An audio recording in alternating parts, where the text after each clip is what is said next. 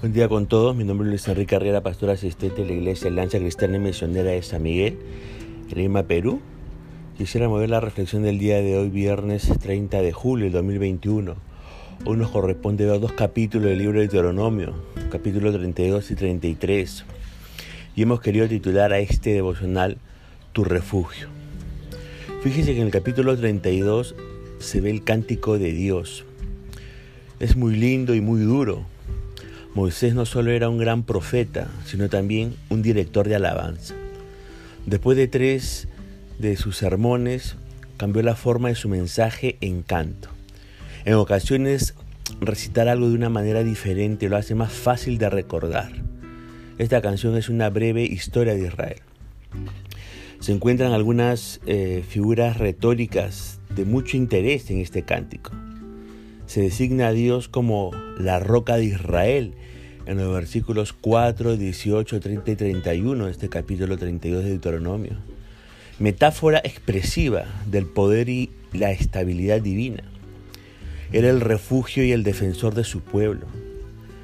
En tiempos de ataque, las personas en peligro solían a veces subirse a las peñas desde donde podían defenderse más fácilmente. Por eso se consideraba la roca eh, propicio lugar de refugio.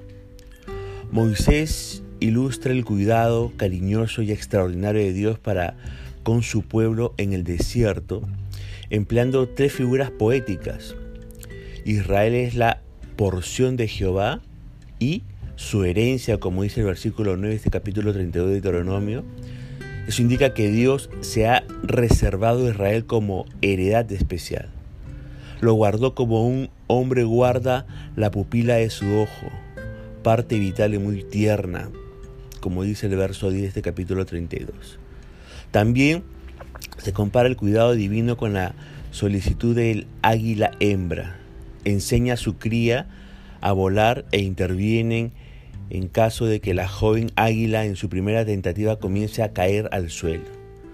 La madre pasa debajo de su cría que cae y la lleva sobre sus plumas, como dice el verso 11. ¿no? El término Jesurún, allí en el versículo 15, este capítulo 32, es una expresión de cariño. Significa niño mimado o posiblemente el justo.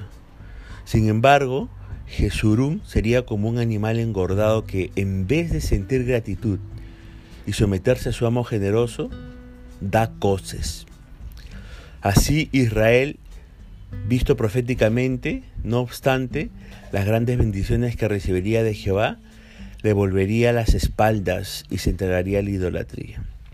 Los versos 46 y 47 de este capítulo 32 de Deuteronomio dice, Toma en serio cada una de las advertencias que te hice hoy. Transmítelas como una orden a tus hijos para que obedezcan cada palabra de esas instrucciones. No son palabras vacías, son tu vida. Si las obedeces, disfrutarás de muchos años en la tierra que poseerás al cruzar el río Jordán. Moisés, fíjese que exhortó al pueblo a que meditara en la palabra de Dios y se las enseñara a sus hijos. Usted podría dejar su Biblia en el estante llenándose de polvo o podría hacerla una parte esencial de su vida, dedicándose a estudiarla regularmente. Cuando descubra la sabiduría que contiene, querrá aplicarla a su vida y compartirla con su familia y los demás. La Biblia, déjeme decirle, no es simplemente algo bueno para leer, es la vida verdadera para la vida.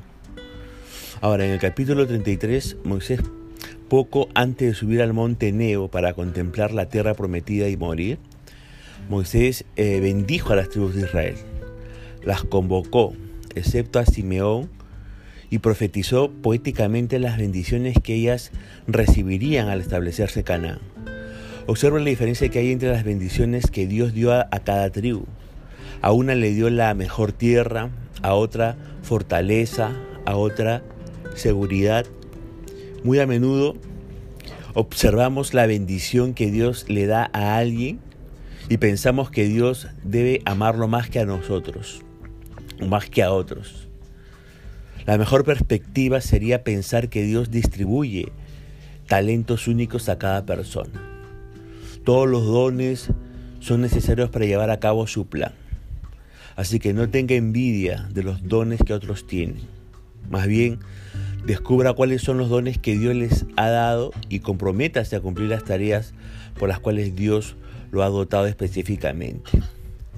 Los versículos 20 y 21 del capítulo 33 de este libro de Deuteronomio dicen, Moisés dijo lo siguiente sobre la tribu de Gad.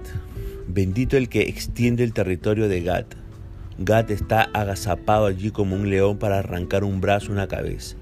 La gente de Gad se llevó la mejor tierra, se le asignó la porción de un líder. Cuando los líderes del pueblo se reunieron, llevaron a cabo la justicia del Señor y obedecieron, dice, sus ordenanzas para Israel. La tribu de Gad sabe que recibió la mejor de la tierra porque fue obediente a Dios al llevar a cabo su castigo sobre los enemigos malvados de Israel.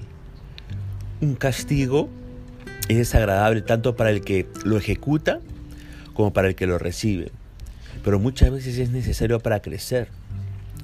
Si en su trabajo usted tiene un cargo en el, en el que de vez en cuando debe corregir a alguien, no dude en cumplir su deber. Recuerde que la buena disciplina es clave para el desarrollo del carácter. Siempre procure ser justo, siempre procure, perdón, ser justo y misericordioso, teniendo presente el mejor interés de la persona que recibirá el castigo. El verso 27 de este capítulo 33 de Deuteronomio dice algo grandioso y extraordinario. Dice, el Dios eterno es tu refugio y sus brazos eternos te sostienen. Él quita al enemigo de tu paso y grita, destruyelo. Mire, la canción de Moisés declara que Dios es nuestro refugio, nuestra verdadera seguridad. Existen muchas cosas a las que posiblemente encomendamos nuestra vida, quizás al dinero, a una carrera profesional, a nuestra sagacidad, etc.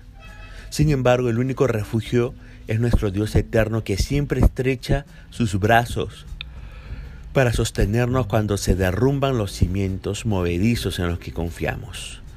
No hay tormenta que pueda destruirnos cuando nos refugiamos en Él. Pero quienes no tienen a Dios nunca pueden estar tranquilos. Un error puede aniquilarlos o aniquilarnos.